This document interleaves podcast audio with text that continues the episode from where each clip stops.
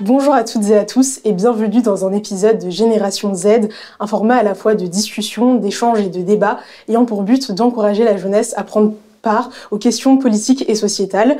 Aujourd'hui, nous allons parler de laïcité, de ce que ce terme générique signifie et surtout des nombreux débats qui, en émanent, tels que celui sur le port du voile qui refait surface depuis les amendements votés par le Sénat visant à, entre autres, interdire le port du voile aux mères accompagnatrices lors de sorties scolaires ou encore aux jeunes femmes mineures euh, dans le cadre de la loi anti-séparatisme. Pour évoquer toutes ces questions très intéressantes, je suis entourée de Tristan Péglion, qui est coordinateur euh, du parti politique Génération, fondé par euh, Benoît Hamon 2010 Merci d'être avec nous.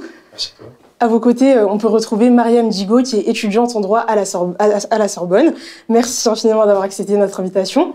Et face à vous, nous retrouvons Jean Prince ainsi que Aurélien Antoven. Merci beaucoup d'avoir accepté notre invitation à débattre. Merci à vous.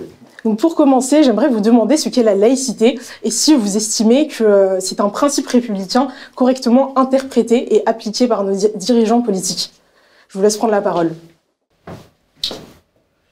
je pense que la laïcité peut se définir par trois caractéristiques essentielles, à mon sens, qui révèlent, je ne sais pas si on peut vraiment parler d'un principe, sinon d'une réponse, la réponse adaptée d'une république à la situation de la diversité religieuse au sein d'un État. Ça peut être un État-nation ou un État au sens plus large du terme. Alors ces caractéristiques, quelles sont-elles?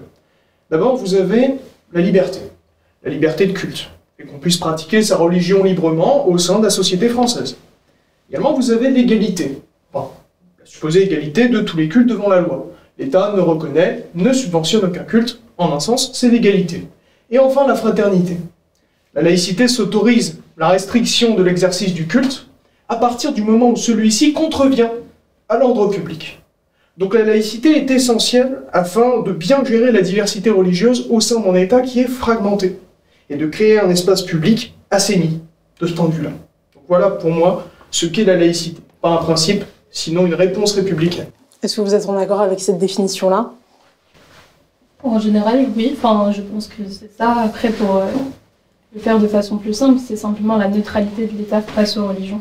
Et est-ce que vous pensez que ce principe-là, euh, cet, idéal est bien appliqué euh, au sein de l'État français? Je pense qu'il l'a été. Je pense qu'il l'est moins aujourd'hui. C'est vrai qu'on le voit avec le discours que certains politiques peuvent avoir par rapport à l'islam notamment. Et euh, bah, ces mesures de restriction euh, qui sont adoptées, comme euh, bah, l'interdiction du port du voile pour les mineurs. Est-ce que vous estimez que ce sont des, des lois qui finalement ne, ne, servent pas à ce principe-là, mais le desservent et le, le, font dévier? J'ai l'impression qu'on dévie un peu du principe de neutralité. Et que justement, on n'est plus neutre par rapport, enfin, face à l'islam qu'il y a une certaine amalgame qui a été faite et que je pensais que cette amalgame était une amalgame qui était populaire. J'ai l'impression que cette amalgame, elle remonte au niveau étatique. Et donc c'est vrai que euh, pour moi, euh, interdire aux jeunes femmes de porter le voile, ce sont des mesures qui sont liberticides et ce sont des mesures qui viennent, euh, qui viennent en contradiction avec le, principe de neutralité que l'État était censé avoir. Je vous laisse réagir à ces propos. Avant de réagir, j'aimerais juste simplement ajouter à ce que ce qu'Aurélien Mariam ont dit par rapport à, certes, l'état neutre par rapport au culte, mais également un État qui présente un visage neutre, notamment avec le service public qui se doit de ne pas arborer de signes qui feraient preuve d'un prosélytisme ou d'une quelconque, euh, un quelconque port de signes ostentatoire. Car, euh, encore une fois, par exemple, dans les mairies, Marianne n'est pas affublée d'une énorme croix, n'est pas affublée d'un voile ni autre. Marianne se doit de présenter un visage neutre de la République et il en va ainsi pour le service public. C'est là, et pour revenir aussi à ce que disait Aurélien sur l'ordre public, je pense que c'est principalement là que vont être les principales pierres d'achoppement. Je pense que nous sommes à peu près tous d'accord sur les éléments généraux de langage sur la laïcité, sur sa définition première, mais je pense que ce qui rend des vues opposées et ce qui crée les frictions qu'on a en ce moment, ce sont ces problèmes de définition de l'ordre public qui sont différents à chacun et du coup qui peuvent créer des sentiments de stigmatisation par exemple chez la communauté musulmane ou des sentiments euh, de prosélytisme chez d'autres qui voient en ces signes une euh, tentative d'attaque un peu à l'ordre public. Donc il s'agit un peu de la sensibilité de chacun et de déterminer où est-ce que la loi doit trancher dans cette sensibilité. Déjà pour compléter un peu ce, que, ce qui a pu être dit, c'est que la laïcité, c'est un combat. C'est un combat que la République mène depuis sa fondation. C'est un combat qui n'est jamais gagné. C'est un combat pour lequel on ne doit jamais céder et pour lequel on doit toujours rester vigilant. la laïcité, c'est, tu l'as très bien dit Aurélien, c'est la liberté de culte, c'est la liberté de conscience, c'est la liberté de pratiquer. Euh, aujourd'hui, c'est un principe qui, euh, qui me semble dévoyé. Euh, d'une part par, par nos, dirigeants politiques, par aussi toute une partie d'une frange assez réactionnaire de la société historique qui autrefois se battait contre la laïcité. C'est quelque chose dont il faut se souvenir historiquement. Au 19e siècle, la loi de 1905, à la fin du 19e siècle, au début du 20e, c'est c'est une lutte à laquelle sont farouchement euh, toute une partie de, la droite euh, chrétienne euh, traditionnelle et qu'on a obtenu. Aujourd'hui, c'est, je suis ravi de voir qu'aujourd'hui tout le spectre politique qui se revendique de la laïcité, c'est positif. faisons attention aujourd'hui, effectivement, quand on voit des lois comme la loi séparatisme qui finalement viennent nous parler du, péril islamique, hein, parce que finalement c'est beaucoup ça qui ressort, c'est une stigmatisation un peu permanente euh, des musulmans, des, euh, des pratiquants. Euh, quand on voit, par exemple, cette question, peut-être pour revenir un peu sur ce que tu disais, le service public, je suis tout à fait d'accord. Le service public, aujourd'hui, les agents du service public, en fait, se doivent d'être neutres, se doivent d'être d'être laïques en tant qu'agents sur leur sur leur temps d'agents du service public, parce qu'ils représentent la République. La question du coup qui vient, c'est celle bah, du coup, en, ce moment, c'est celle des, accompagnatrices euh, sur les sorties scolaires. Euh, assez gênant aujourd'hui que des euh, personnes viennent donner de leur temps, viennent bénévolement, bénévolement parce qu'elles n'ont pas de formation, elles ont pas signé de charte de la laïcité. Enfin, elles ne sont pas des agents du service public, c'est juste des mères qui viennent donner de leur temps et qu'on stigmatise alors qu'elles rendent un service à une population, enfin elles rendent un service à l'école. Et, je trouve ça terriblement injuste. Effectivement. Désolée, comme vous le dites, pour euh, rapidement rebondir et avoir l'avis euh, d'un peu tout le monde, euh, la question, ce qui se pose, c'est puisque ces mères sont bénévoles et qu'elles ne représentent pas l'éducation nationale lorsqu'elles vont accompagner bénévolement ces, enfants lors de sorties scolaires, est-ce qu'elles se doivent d'être neutres ou est-ce qu'elles ont le droit de, de, jouir de, ce, de cette liberté de culte et donc porter tout type de signes religieux? La question se pose également pour les personnes souhaitant porter une kippa ou une croix. Mmh. Alors, si, je, si ça ne dérange personne que je prenne la parole, euh, tout d'abord, la loi ne proscrit pas le port de signes religieux discrets. Par exemple, euh, dans le service, il me semble que dans le service public, il n'est pas indiscret de, porter, par exemple, un Magan David euh, discret, un croissant de lune ou une petite croix, quelque chose comme ça. C'est à partir du moment où il devient ostentatoire et donc potentiellement prosélyte. Et pour ce qui est des mères, là, c'est un débat plutôt d'interprétation. Et de mon côté, j'aurais plutôt tendance à dire que ses mères ou ses, euh, euh, ses, pères ou ses parents en général, euh, bien qu'ils jouissent de cette liberté de culte, concourent à des missions du service public. Ça peut paraître un peu pompeux d'appeler une sortie d'école une mission de service public, mais ça le reste tout de même. Et comme ils concourent à cette mission de service public, pour moi, ils doivent s'adapter à la norme du service public et non pas l'inverse ce ne sont plus des parents, ce sont des parents accompagnateurs. Donc, il y aurait un prolongement de cette mission dont vous parlez entre grandes guillemets. Entre grands guillemets, exactement. Si je peux me permettre éventuellement aussi une petite réponse par rapport à ce que tu as dit. Euh, faire remonter les racines de la laïcité à la République, à mon avis, c'est voir la moitié euh, du sujet. La laïcité, évidemment, c'est la liberté, mais avant d'être la liberté, si on se penche sur les origines de la laïcité, c'est la souveraineté. C'est la souveraineté face au pape de Philippe le Bel. Puis ensuite, ça devient quoi? Ça devient l'ordre. Qu'est-ce qui se passe? On est en France et soudain il y a des protestants. On est en 30 ans de guerre de religion, c'est une catastrophe. Henri IV arrive, il dit stop, on va faire euh, de Nantes. Les protestants ont le droit de pratiquer leur religion, les catholiques ont le droit de pratiquer leur religion. C'est ça, les origines de la laïcité en France. Et Louis XIII va arriver ensuite et il va faire quelque chose de très intéressant par rapport à l'ordre. Il va créer, à mon avis, les fondations d'une laïcité à la française, pas à l'anglo-saxonne, un peu à la Henri IV, en mode on laisse les protestants avoir leur communauté, leur ville fortifiée. Louis XIII, il va dire, vous pouvez exister, mais c'est moi le roi. Ça veut dire les villes fortifiées, c'est terminé. Ça se fait de manière un petit peu sanglante. Mais bref, tout ça pour dire que les origines de la laïcité, c'est pas la liberté, c'est l'ordre public. Donc c'est cette valeur qui doit primer. S'il doit y avoir une valeur pour primer dans la notion de laïcité, à mon sens. Dans la République, il a greffé les questions de liberté et égalité des cultes devant devant la loi et devant l'État, qui est d'ailleurs elle-même contestable, puisque la France est un pays historiquement catholique et qu'il a été pendant très longtemps, ce qui veut dire que notre relation au catholicisme reste un petit peu différente de facto, notamment par rapport au financement de certaines églises euh, avant la loi de 1905, ou à, certaines, ou à certaines régions, certaines spécificités régionales. Euh, ce, à mon avis, je pense qu'on pourrait l'excuser au motif que euh, nous n'avons pas eu la même histoire avec toutes les religions, mais bref, tout ça pour dire, et c'est ça mon argument ici, c'est bien beau la liberté, mais l'ordre, c'est la première des libertés. Alors, est-ce que vous êtes d'accord sur ce point? Parce que c'est vrai que c'est le cœur du débat, de savoir si finalement ce principe fondamental qui est la laïcité, ce principe républicain, n'empiète pas sur un autre principe, une autre valeur qui, euh, pour laquelle on brille à travers le monde, qui est la liberté de culte. Enfin, j'ai un peu extrapolé ici, mais tout ça pour dire, est-ce que finalement il n'y a pas deux, deux, principes fondamentaux au sein de notre pays qui rentrent en, contradiction? Et euh, on aimerait savoir quel principe devrait primer Personnellement, je pense pas parce que bah, la laïcité, c'est pas quelque chose qui va empiéter sur la liberté de culte, c'est seulement l'État qui va justement contrôler cette liberté de culte et un peu l'encadrer. Donc on va pas euh, accepter que des personnes, par exemple, fassent des prières de rue parce que justement c'est contraire à l'ordre public, ça dérange un peu. Mais on va encadrer, ça veut dire on va peut-être financer euh, la construction d'églises, de, de, de, mosquées, on va accepter qu'il y ait des églises, des mosquées et des synagogues euh, bah, en France tout simplement. La laïcité n'est pas là pour que la, liberté de culte euh, s'envole. quoi. Les deux peuvent cohabiter. Les deux peuvent cohabiter.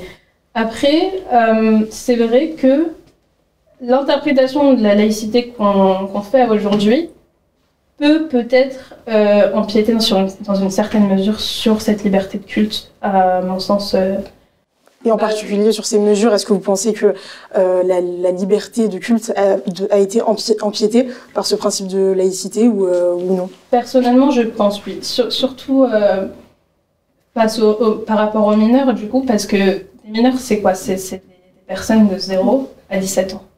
Lorsqu'on lorsqu'on dit euh, à une personne de 17 ans, 16 ans, 15 ans ou 14 ans qu'elle ne peut pas mettre de voile, c'est lui dire tu ne peux pas pratiquer ta religion comme tu l'entends ou comme tu le veux.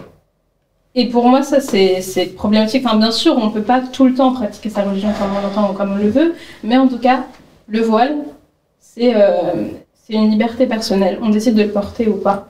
Et pour moi, ce n'est pas contraire à l'ordre public, ça ne, ça n'engage en rien les personnes qui ne le portent pas, et ça ne, ça ne dégage aucun message pour moi, pour les personnes qui ne sont pas croyantes. Ça dégage un message pour la personne qui le porte. La personne qui le porte, elle porte un voile et elle se dit oui, c'est, euh, c'est un, signe religieux pour moi une personne qui n'est pas musulmane, une personne qui n'est pas croyante, qui voit ce voile ne doit pas avoir autre chose qu'un morceau de tissu. Donc c'est vrai que cette interdiction euh, du voile pour toutes les mineures euh, dans tous les espaces publics, euh, en incluant donc la rue, a beaucoup fait réagir parce que on se demande si ça n'empiète pas sur cette liberté de culte. Est-ce que vous êtes d'accord? Qu'en pensez-vous? Déjà peut-être juste avant, j'aimerais soulever une interrogation. Qu'est-ce que le voile? Très honnêtement, qu'est-ce que le voile? Puisqu'en France, on a tendance à vraiment couvrir sous le nom du voile euh, une multitude euh, en fait de différents habits, en passant du tchador au niqab et autres euh, et autres différents items culturels. Est-ce qu'on se réfère au hijab ici ouais, Je pense que c'est juste pour une question personnelle de définition, mais je pense qu'on pourra se référer au hijab jusqu'à la fin du débat. Bien sûr, on ne parlera pas du. Du voile intégral Non, bien sûr. Non, c'est juste le, bah, du coup, le vêtement qui, qui recouvre le, les cheveux et euh, le Après, ça peut encore être un. Je pense qu'on parle aussi du turban, etc., donc qui recouvre que le cheveu. Mais ça ne... le voile ne recouvre pas le visage euh. Je vais me permettre quand même une petite remarque par mhm. rapport à ce que tu as dit, au sujet de l'interprétation et euh, de qui serait légitime à interpréter telle ou telle chose. Le fait d'être concerné, de pratiquer quelque chose, ou le fait d'avoir vécu quelque chose, ne fait pas de toi une figure d'autorité sur la question.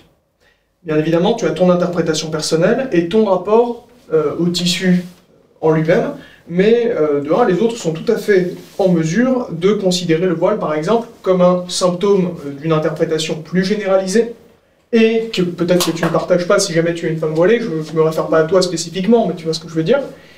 Ça ne fait pas de toi une figure d'autorité sur la question, tout le monde est légitime à développer une interprétation compte tenu de ce qui se dit, de ce qui se pense, de ce qui se fait, à travers le monde musulman, à travers le monde de manière générale, et en France également, afin d'en tirer une interprétation et de voir si ça colle par exemple avec le préambule de notre Constitution qui prévoit l'égalité homme-femme dans la disposition des droits civils.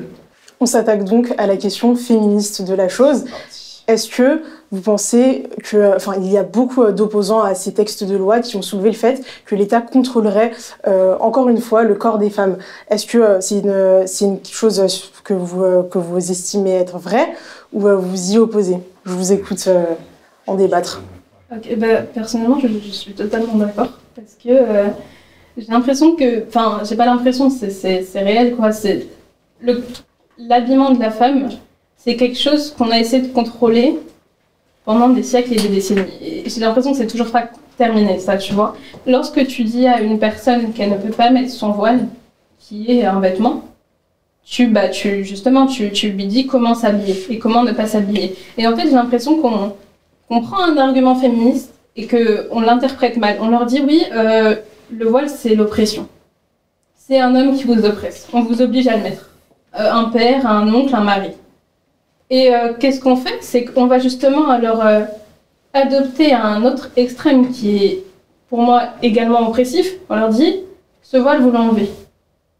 Donc c'est pas une bonne réponse. C'est dans chaque situation il y a des extrêmes. Et là il y a deux extrêmes. C'est une personne qui peut se voir forcée à porter le voile et ça arrive forcément dans chaque situation il y a des extrêmes. Et l'autre extrême, c'est la personne qui justement va obliger une personne à retirer ce voile-là. Et pour moi, c'est dans ce qu'on bascule aujourd'hui. C'est ce dans quoi on bascule aujourd'hui, et c'est pour ça que euh, j'ai l'impression que justement la femme euh, n'est pas libre de s'habiller comme elle veut. Et on peut, on peut dire oui, mais il y a quand même des évolutions, il y a quand même toujours euh, des limites qui font que la femme ne peut pas s'habiller comme elle l'entend, que ce soit se couvrir ou se découvrir. Moi, je, suis complètement d'accord avec ce que tu dis, Mariam. Euh, justement, aujourd'hui, euh, je trouve ça assez aberrant d'avoir des gens qui jamais ne vont parler de, féminisme, jamais ne vont parler de, de, protection des droits des femmes, ne vont parler des féminicides, ne vont parler de, des salaires moins importants des femmes par rapport aux hommes, mais qui soudainement se sont pris, voilà, d'un soudain élan de féminisme. c'est parce que voilà, faut prendre la parole euh, parce que bon, finalement, euh, on voit bien que c'est pas pour rien. Finalement, c'est pour stigmatiser. C'est vrai, c'est intéressant ce que tu dis, mais d'un autre côté, mm. il y a quand même aussi euh, le côté de toutes les féministes qui sont extrêmement virulentes contre des problèmes qu'on peut, à mon sens, beaucoup considérer comme des faux problèmes, comme une inégale répartition soi-disant systématique des biens entre les hommes et les femmes, qui est vrai, mais qui ne concerne pas forcément toujours les femmes, qui ne concerne pas forcément toujours les hommes. Et ce côté tout à fait, cette espèce de point aveugle sur les questions d'islam radical et de traitement des femmes dans la religion musulmane qu'on retrouve pas mal dans les mouvements féministes. Cette mensuétude avec laquelle, par exemple, la, jeune Mila, qui avait été insultée et menacée de viol plusieurs millions de fois euh, l'année dernière, mensuétude avec laquelle les associations féministes sont très légèrement exprimées là-dessus, soit pour condamner non pas les attaques, mais Mila elle-même, parce que quand même l'islamophobie c'est pas bien, soit pour dire oui, bon, mais quand même, euh, voilà, on soutient, mais pas trop, quoi. Un beau stretch là, on est passé de la laïcité à Mila. Effectivement, donc euh, on est en train d'évoquer euh, donc la question du voile. Est-ce que vous comprenez toute cette cristallisation qu'il y a autour du voile? Est-ce que c'est un sujet que vous comprenez? Il y a par exemple eu dans, dans, ce, dans ces amendements qui ont été votés donc le fait que le burkini serait interdit dans les dans les piscines publiques. Est-ce que vous comprenez tout, cet euh, engouement qu'il y a autour euh, de, ce, de cet habillement? J'aurais tendance à dire que euh, le burkini est intrinsèquement lié avec le voile, entre guillemets. Donc là, je ne vais pas faire de la, du pour ou du contre. C'est simplement que ça me paraît être une question, entre guillemets, de logique de la part du gouvernement qui dit que si on interdit le voile dans l'espace public, le burkini l'accompagnera forcément, et si le voile est acquitté, entre guillemets, dans l'espace public, il en ira de même pour le burkini. Ça, pour ce point-là, ça me paraît logique. Mais est-ce que ça cristallise le débat? Oui, parce que, euh, dire?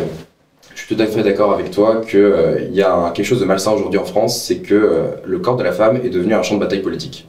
On a un champ de bataille politique entre, d'un côté, bah, des politiques qui se tirent la corde en disant Ah non, c'est pas républicain, c'est républicain, et de l'autre côté, il faut le dire, qu'il existe, certains intégristes qui pratiquent une religion politique. Donc il y a un côté très très malsain que tu as décrit à travers les deux opposés.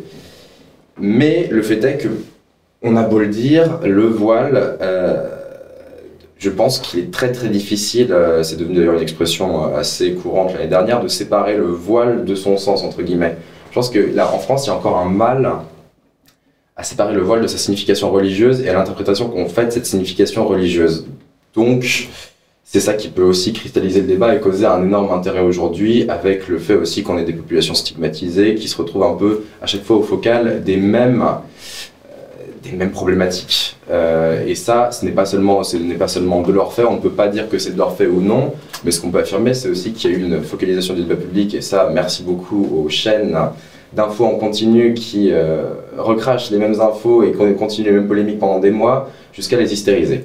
Donc j'aurais tendance à dire que ça devient difficile, et pour moi il est difficile de séparer le voile de l'islam. On peut pour moi c'est difficile de dire que c'est un simple bout de tissu anodin sans sens. Il a un sens religieux, euh, il a un sens religieux avéré pour vous ou non? Ce, bout de tissu euh, dont vous parlez euh, C'est foulard islamique en soi, donc forcément dans l'islamique, il a fait que c'est lié à cette religion. effectivement, voilà un peu de cette question de la cristallisation. Euh, Il y a aussi la question de l'intégrisme que vous avez euh, relevé, donc si vous voulez aussi en parler. C'est après, effectivement. Je pense qu'on peut en parler au contraire. Euh, justement, pour parler un peu de cette cristallisation, oui, moi, ça me rappelle des phénomènes. Aujourd'hui, on parle beaucoup des, des islamo-gauchistes. il fut un temps où on parlait des judéo-bolcheviques. non, mais en fait, c'est assez intéressant. c'est que bah, pour moi, en fait, dans, dans tout ça, ce qu'on trouve, c'est il y a un peu euh, ce côté, euh, on cherche un bouc émissaire. C'est ça, on cherche un bouc émissaire euh, à un moment où on est en plein milieu d'une crise sociale comme on en a jamais connu.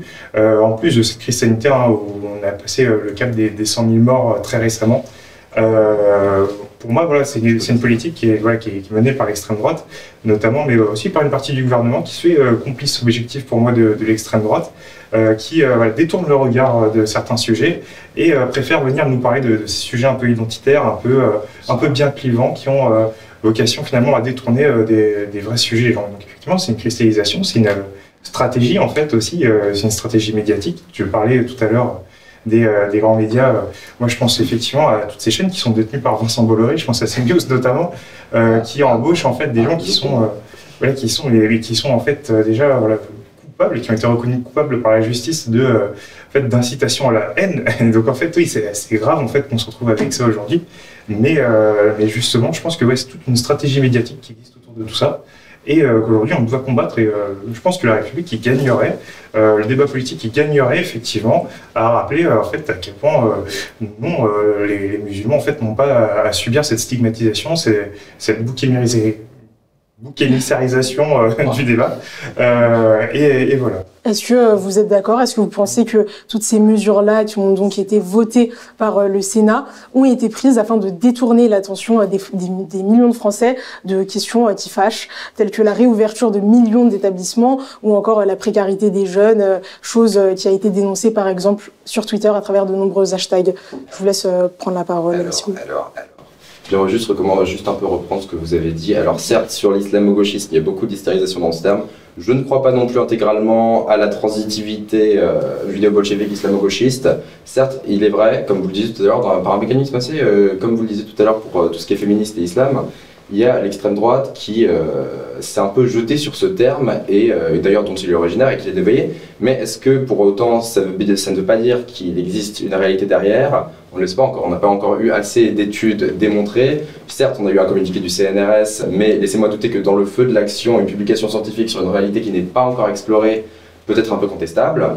Donc l'islamo-gauchisme est un terme pour l'instant très hystérisé, complètement hystérisé, et qui par sa formulation je vous l'accorde, extrêmement complotiste. On n'est pas loin euh, des remarques de comptoir où on nous explique que euh, les écolos sont des pastèques vertes à l'extérieur, rouges à l'intérieur. Mais euh, il y a une réalité qu'il faudra quand même explorer. C'est pas parce qu'il y a une mascarade qu'il n'y a pas des problèmes de connivence. Parce que selon moi, quand même, il y a des affinités qui peuvent se créer entre la gauche et une partie de l'islam politique, étant donné que les musulmans aujourd'hui, du fait à la fois de la République possiblement, à la fois de la manière dont ils sont présentés, à la fois de la manière dont la réalité est présentée, apparaissent comme des oppressés. Et la gauche, si je me souviens bien et si je ne me fourvoie pas, est l'éternelle défenseuse des oppressés. Il serait donc possible qu'il y ait des connivences entre des parties de la gauche et des parties de l'islam politique qui est bien différencié des musulmans tout de même. Exactement, et comme je l'avais dit d'ailleurs, une espèce de point aveugle sur la question euh, de l'islam au motif qu'on serait face à des oppressés, donc dans une logique un petit peu binaire où les oppressés, il faut les défendre, et les oppresseurs, c'est les méchants, les oppressés, c'est les gentils.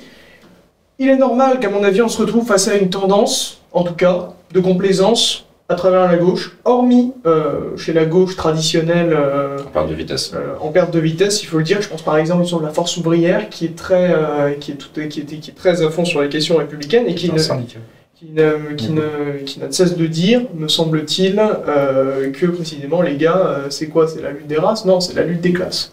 Donc effectivement, hormis ce- cette petite bataille euh, à l'extrême gauche, euh, moi, d'après mon expérience personnelle dans les milieux euh, militants et autres, avec les militants que j'ai pu croiser, je suis sur un campus universitaire, on n'a pas tous croisé exactement la même chose, mais cette complaisance, je la sens bien visible. Et quand on se met très vite à parler d'islam politique, à parler de Samuel Paty, à parler de toutes ces questions qui fâchent, de Charlie Hebdo, de toutes ces problématiques-là, de manière assez surprenante, euh, on les entend pas beaucoup à gauche. Est-ce que vous êtes d'accord? Est-ce que vous pensez qu'il y a une, euh, une simplification, une sursimplification euh, de toutes ces questions-là, euh, d'une association entre l'islam euh, et euh, toutes ces questions euh, et toutes ces questions euh, d'intégrisme? Est-ce que euh, Personnellement, je pense qu'il y a forcément, enfin forcément oui, certaines, certains politiques qui vont faire de l'islam un politique. Parce que justement, ils voient qu'il y a tous ces débats autour et ils se disent on va être les défenseurs de, de l'islam. Parce que l'islam, c'est quand même 6 millions d'habitants en France. 6 millions d'habitants en France, c'est 6 millions de Donc, ce serait un intérêt politique selon vous? Il peut avoir un intérêt politique, mais je pense pas que c'est quelque chose qui est général. Donc parler d'islamo-gauchisme, pour moi, c'est faire un abus de langage. C'est abuser et dire oui, regarde, tu défends l'islam, tu es islamo-gauchiste. Parce que c'est pas ce qui se passe, c'est pas ce qui est fait. Et pour moi, parler d'islamo-gauchisme, c'est juste bah, justement vouloir euh, diaboliser euh, la gauche euh, dans, un certain, dans une certaine mesure, parce que justement, on donne euh, à l'islam aujourd'hui une, une figure qui n'est pas forcément positive. Donc, euh, parler d'islamo-gauchisme, c'est juste. euh, je pense que c'est plus un outil politique qu'un vrai mot qui a un vrai sens. Enfin, moi, je trouve ça assez honteux de dire que la gauche aujourd'hui, euh, une complaisance envers l'islam politique, c'est Une partie de absolument la gauche, une partie de la gauche. Qu'une- même qu'une partie de la gauche puisse l'avoir. Aujourd'hui, euh, je suis désolé, mais ça n'existe pas, euh, cette complaisance euh, factuellement. Pour euh, en plus être euh, moi-même euh, militant euh, politique euh, dans euh, des euh, quartiers euh, comme Attrape, euh, où euh, j'ai euh, passé des, des- années à militer, en fait, parce que c'est chez moi. En fait, c'est euh, c'est là que j'ai appris à militer, notamment. Ça n'existe pas. Nous, on a toujours dénoncé l'islam politique.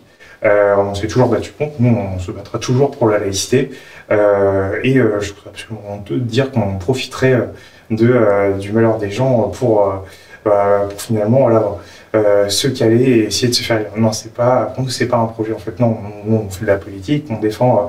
euh, D'une part, voilà, euh, oui, euh, les gens qui aujourd'hui euh, subissent une stigmatisation.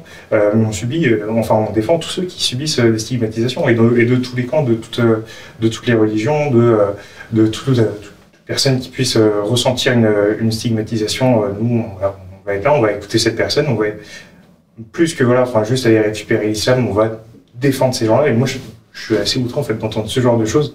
Parce que définitivement, c'est quelque chose que euh, qu'on ne fait pas, quelque chose qu'on ne fait pas. Et, euh, pour le coup, je vous invite euh, à venir à- peut-être un jour à Trappes, hein, si vous voulez. On, on pourra, on pourra venir chez, un- chez un de ces Avec grand euh, plaisir, on prend un petit verre quand vous voulez, quand ça réouvre. On peut, bah, on peut, bien sûr. Moi, je connais un bar très sympa, juste à côté de, euh, de la mairie, figure-toi. Quand ce sera réouvert, euh, j'espère, Quand ce sera réouvert, je crois qu'on on peut s'accorder sur la réouverture là, je pense. Sur la- Enfin, un point de consensus. Bon, bon, je me permets quand même une petite remarque. Euh, limiter la question de l'islamo-gauchisme à du cli- clientélisme électoral, c'est à mon avis un paralogisme.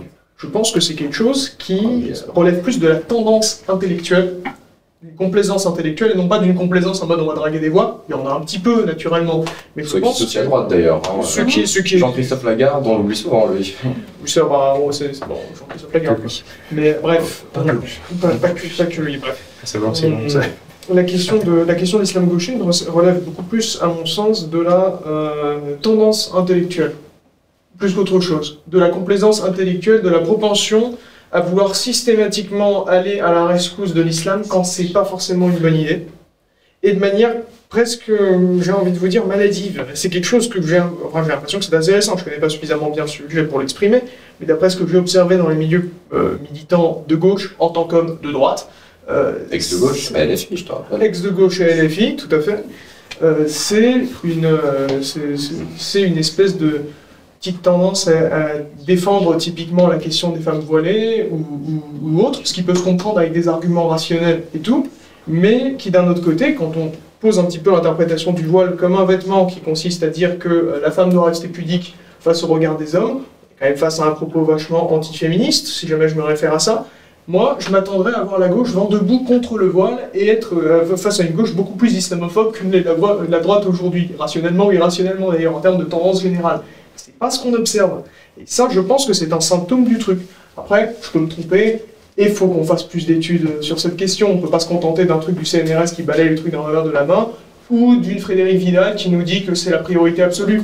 Dans les deux cas, il faut qu'on se penche plus sur cette question euh, scientifiquement parlant. Non, mais par ailleurs, euh, beaucoup, euh, je parle peut-être que d'une réalité que moi je connais, qui est celle de Trappe, mais effectivement, quand tu as des associations de potentiellement de, de, femmes voilées qui demandent à ce qu'il y ait des créneaux qui soient réservés à la piscine municipale pour les femmes, le maire, Ali dit non, en fait. Il dit non, en fait, c'est on est, on est en, on est en République. Euh, et euh, donc non, ce genre de choses ne se fait pas. Ah donc en fait, non, voilà, ce, ce genre de choses. Ne, ne vous inquiétez pas, on se euh, sur la polémique de, on n'est pas en train de sauter sur le wagon de la polémique de trappe. non, mais voilà, ça, ce genre de choses, par exemple, ça n'existe pas chez nous, en tout cas. encore une fois, voilà, on dénonce l'islam politique, nous on dénonce effectivement ces femmes qui peuvent aussi subir effectivement un islam intégriste parce qu'il existe, il hein, ne faut pas sauver les yeux. Enfin, c'est vrai, c'est une réalité. comme toutes les religions. Et, comme pour toutes les religions par ailleurs. Et, euh, et finalement, voilà, je pense que par rapport à ça, nous, ce qu'on doit assurer, c'est que ces femmes puissent en fait avoir le choix. Parce qu'en fait, la question, elle est là. C'est la question de ne pas subir euh, euh des choix imposés. Euh, parce que oui, il y a la question de ce choix et de ce faux choix, euh, un choix où finalement on n'aurait pas tellement de choix. en revanche, je pense que voilà, si si on voulait se donner, si on voulait se donner bonne conscience par rapport à ça, si on voulait agir en bon républicain, la, la priorité serait d'assurer que finalement elles aient le choix. Parce que bah, souvent, euh, elles l'ont ce choix. Et euh, souvent, elles ont ce choix et on leur dénigre. Parce qu'en fait, on, on sait mieux qu'elles. on sait mieux qu'elles. Et euh, je suis désolé, mais non, on ne sait pas mieux, en fait. Donc il faut arrêter. Il est vrai qu'il y a de plus en plus de femmes euh, voilées qui prennent la parole sur la sphère, euh, au sein de la sphère euh, médiatique pour expliquer que finalement elles ne sont pas oppressées. Je ne sais pas ce que vous en pensez. En tout cas, j'aimerais bien rapidement revenir sur ce que vous disiez concernant le détournement de, de l'attention des Français des grandes questions qui fâchent, comme j'ai pu le dire tout à l'heure. Donc j'aimerais avoir votre avis dessus. Est-ce que vous pensez que toutes ces mesures qui ont été votées par le Sénat ont pour but finalement de, de, de détourner l'attention des Français et euh, de ne pas s'attaquer au cœur du problème Ou est-ce que vous pensez que le débat sur la laïcité a toute sa place, même en période de crise, même en période de pandémie mondiale? Alors, bah, peut-être pour dire un peu, euh, les mesures problématiques, elles viennent pas que du Sénat. Cette proposition de loi euh, sur le séparatisme vient du gouvernement. le texte était dès le départ problématique. Effectivement, le Sénat en a rajouté une couche. donc, donc, effectivement, pour moi, c'est un reçu, notamment en ce moment. Euh, effectivement, je pense que c'est une manière de détourner euh, euh, le sujet, c'est de créer des polémiques finalement, parce que bon, bah, on oublie pendant ce temps-là qu'il y a toujours des des, des, dizaines de milliers de jeunes, par exemple, qui n'ont toujours pas bah, accès bah, aux cours, qui ont voilà, qui, sont plongés dans la précarité, qui, font la queue devant, les banques alimentaires, devant les, devant les banques alimentaires. Enfin, combien de centaines de milliers de jeunes cette année ne travaillent pas alors qu'ils le faisaient l'an dernier à côté de leurs études. Même si en soi, je considère que c'est problématique que des jeunes aient besoin de travailler à côté de leurs études. Là, ces jeunes, en fait, voilà, c'était euh, leur source de revenus. Euh, et euh, aujourd'hui, on a une situation qui est extrêmement problématique par rapport à ça. Je pense que le gouvernement est très volontaire dans, dans cette idée justement de, de, regarder ailleurs, parce que bah, quand on regarde les mesures qui ont été mises en place depuis un an, c'est quand même pas glorieux, parce que 150 euros euh, sur un an, bah, c'est 50 euh, centimes par jour, donc euh, bah, voilà, c'est quand même pas aller loin. Donc, voilà. À ça, j'aimerais, bah, écoutez, je suis tout à fait d'accord sur une partie de vos arguments.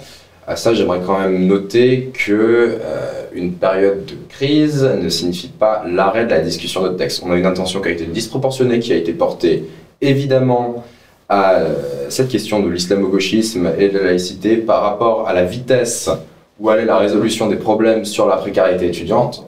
Maintenant, pour moi, ça veut dire que le gouvernement doit accélérer la vitesse, entre guillemets, de recherche, et là, le, le, Parlement doit accélérer et se mettre à la vitesse pour les questions de précarité étudiante. mais qui restent au même niveau de travail, entre guillemets, sans parler du contenu, mais qui restent au même niveau de quantité de travail fourni sur la question de la laïcité. Mm. Ou qu'ils la réduisent légèrement pour équilibrer les deux. Mais c'est pas parce qu'on est en crise qu'on va seulement se focaliser sur la crise, parce que sinon, on arrive sur des mesures assez liberticides euh, qui pourraient dire bah, si on met la crise avant tout, la crise, la crise, la crise, on met un état d'urgence et tout est résolu puisqu'on va se concentrer seulement sur la crise. Donc attention au piège un peu du, de la question unique. On est toujours en situation, de, situation un petit peu difficile en France euh, et systématiquement on pourrait réutiliser ton argument. Pourrait dire euh, oui, bah, typiquement cette mesure, enfin cette proposition, ce texte, cette, cette chose-là, c'est pour masquer le problème de manifestation ou le problème de gilet jaune ou le problème de je sais pas quoi. On peut toujours trouver un moyen euh, de dire ça et je pense qu'il y a un outil méthodologique qui me plaît beaucoup, c'est le rasoir dans l'eau. Euh, ça consiste à dire, euh, en fait, il ne faut jamais prêter à la malveillance ce que l'ignorance ou ce que la bêtise peut expliquer, en fait. Et euh, même si je pense que ce n'est ni de l'ignorance ni de la bêtise que de parler d'islamo-gauchisme, surtout euh, de manière assez courageuse venant de la part du gouvernement euh, aujourd'hui, je pense qu'on peut considérer euh, que ça ne relève pas forcément de la malveillance et que ce sont des sujets qui intéressent certaines personnes de la vie publique qui ne cherchent pas nécessairement à détourner le sujet. Auquel cas, je serai obligé de te demander des preuves.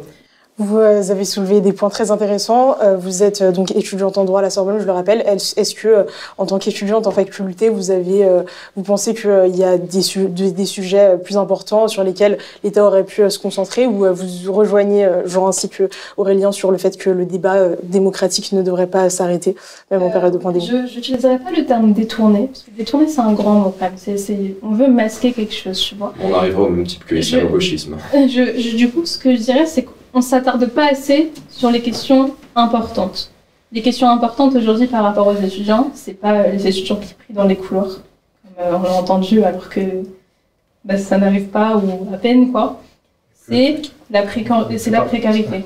La précarité. La précarité, par exemple, menstruelle. Euh, la précarité euh, des, des- des personnes qui font des heures de queue pour pouvoir manger. Euh, des personnes qui sont dans des, dans des conditions de travail euh, catastrophiques, dans des appartements insalubres. Et c'est des choses qu'on a vues et qu'on a montrées pendant toute cette pandémie. Et ce sont des choses qu'on a essayé d'étouffer dans un placard en disant oui, mais euh, enfin, bon, euh, je vous donne ça, c'est une mesure, rapidement. On vous donne des repas à un euro. On a qualifié la ministre de l'Enseignement supérieur, Frédéric Vidal, de ministre fantôme, dans le cadre de l'hashtag qui a été lancé euh, étudiant fantôme, Bah, honnêtement, à ce propos-là. honnêtement, bon, elle n'est pas fantôme parce qu'on la voit. Déjà, on la voit. Mais j'ai pas l'impression qu'elle ne, qu'elle, n'a- qu'elle ne se rend pas compte des vrais problèmes des étudiants. Par exemple, là, euh, lorsqu'elle parle de, d'islamo-gauchisme, moi, quand j'ai entendu cette, euh, cette, cette intervention, je me disais, mais ce n'est pas le sujet, ce n'est pas le problème.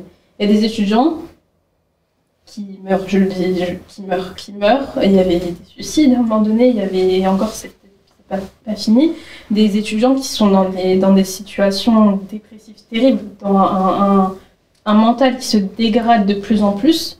Et c'est la question, c'est la question qui lui était posée. On lui dit, on lui disait, regardez, madame, ce qu'il se passe. Les étudiants sont en train de mourir, les étudiants meurent de faim, les étudiants sont dans des états pas possibles. Les étudiants sont dépressifs, les étudiants n'en peuvent plus. Donc vous estimez que les élites politiques ne seraient pas assez euh, connectées pour euh, Totalement. vulgariser ce que vous dites à la réalité? Après, c'est euh, c'est un autre débat, tout un autre débat concernant... par rapport à la réa- réalité étudiante, j'ai l'impression. Parce qu'en fait, j'ai l'impression personnellement qu'on ne nous considère pas comme des adultes, mais on n'est pas non plus considérés comme des enfants. Donc on ne sait pas vraiment se... se... On a voilà, exactement, c'est ça. Mais on a toutes les obligations qui viennent avec, bah, du coup, le- la majorité. Mais euh, on ne nous considère toujours pas comme des adultes. Ça veut dire qu'on était quelque peu les grands oubliés de, de- de cette pandémie. Donc là, on dévie euh, ouais, sur la question de la précarité étudiante, une question également très intéressante sur laquelle vous pourrez intervenir une prochaine fois, euh, je l'espère. En tout cas, je, je vous remercie d'avoir participé à ce débat-là, qui a été très intéressant, des, euh, des contradictions, des contradicteurs. Ça a été euh, très passionnant et euh, je vous remercie encore une fois de vous être déplacé et d'avoir accepté notre invitation. Et euh, quant à vous derrière votre écran, je vous remercie d'avoir regardé cette vidéo et vous dis à très bientôt pour un nouvel épisode de Génération Z.